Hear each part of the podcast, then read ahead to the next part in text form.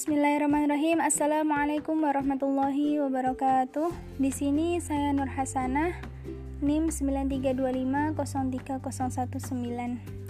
Saya membuat podcast ini untuk memenuhi tugas UAS pengembangan kurikulum bahasa Arab. Langsung saja, di sini ada tiga pertanyaan yang akan saya jawab. Yang pertama, pertanyaan pertama, yaitu pengembangan kurikulum urgent dilakukan secara berkala. Mengapa? Karena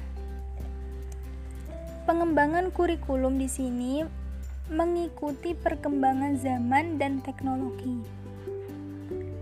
Maka dari itu, perkembangan kurikulum ini dilakukan secara berkala karena seiring berjalannya waktu setiap tahun demi tahun perkembangan zaman dan teknologi itu akan meningkat maka kurikulum harus mengikuti perkembangan zaman di setiap tahunnya.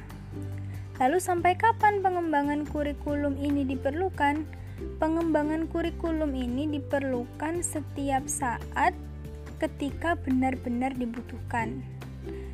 Ya, tadi itu kembali seperti mungkin uh, seiring berjalannya perkembangan zaman dan teknologi, maka kurikulum harus ditingkatkan dari yang dulunya masih KTSP lalu berkembang menjadi kurikulum 2013. Nah, di situ akan ada perbedaan antara KTSP dengan kurikulum 2013.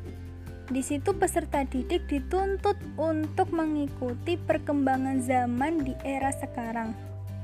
Begitu juga dari kurikulum dari kurikulum 2013 berpindah atau berkembang menjadi kurikulum selanjutnya. Lalu pertanyaan yang kedua, uh, definisi pembelajaran bas, berbasis proyek. Dalam kurikulum prototip yang sekarang ini masih uh, dalam proses pengembangan, di sini uh, mereka uh, memakai pembelajaran berbasis proyek. Definisinya, pembelajaran berbasis proyek itu di situ peserta didik bisa e, belajar secara langsung, praktek, dan di situ ditanamkan pembelajaran atau pengembangan karakter. Di situ peserta didik belajar sesuai dengan pengalamannya. Mungkin ketika di sekolah sebelumnya mm, mereka itu punya pengalaman e, lomba ataupun belajar ini dan itu dan sebagainya. Nah, itu akan dikembangkan di situ. Akan dikembangkan lagi dengan pembelajaran berbasis proyek. Dengan uh, mendukung karakter siswa. Di situ juga akan ditanamkan pembelajaran karakter. Lalu bagaimana implementasi implementasinya pada pembelajaran bahasa Arab?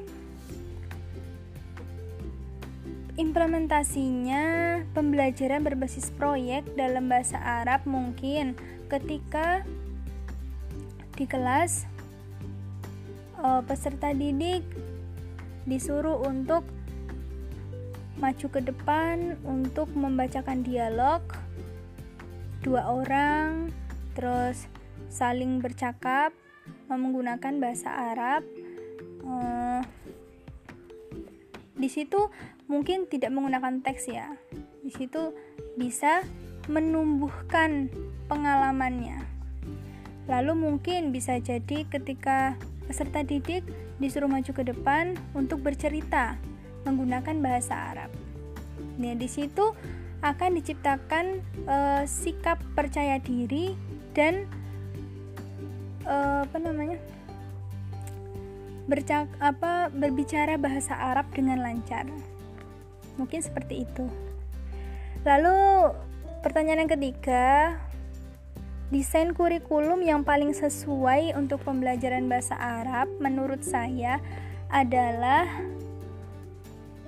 kurikulum desain kurikulum prototip ini. Karena menurut saya kurikulum prototip ini kan adalah penyempurna dari kurikulum 2013 ya. Kurikulum 2013 itu menurut saya sudah bagus. Sudah lumayan bagus. Nah, di sini disempurnakan melalui disempurnakan oleh kurikulum prototip. Di kurikulum prototip ini kan juga menggunakan pembelajaran berbasis proyek juga berdasarkan pengalaman dan prakteknya langsung. Karena dalam pembelajaran bahasa Arab itu tidak bisa secara teori saja. Di situ eh, kita membutuhkan teori dan praktek. Misal, teorinya seperti mungkin belajar nahu, sorof, dan sebagainya. Tapi prakteknya kita harus bisa kalam, terus istimaknya juga bisa, kitabahnya, dan sebagainya. Menurut saya, yang paling sesuai adalah kurikulum prototip di sini.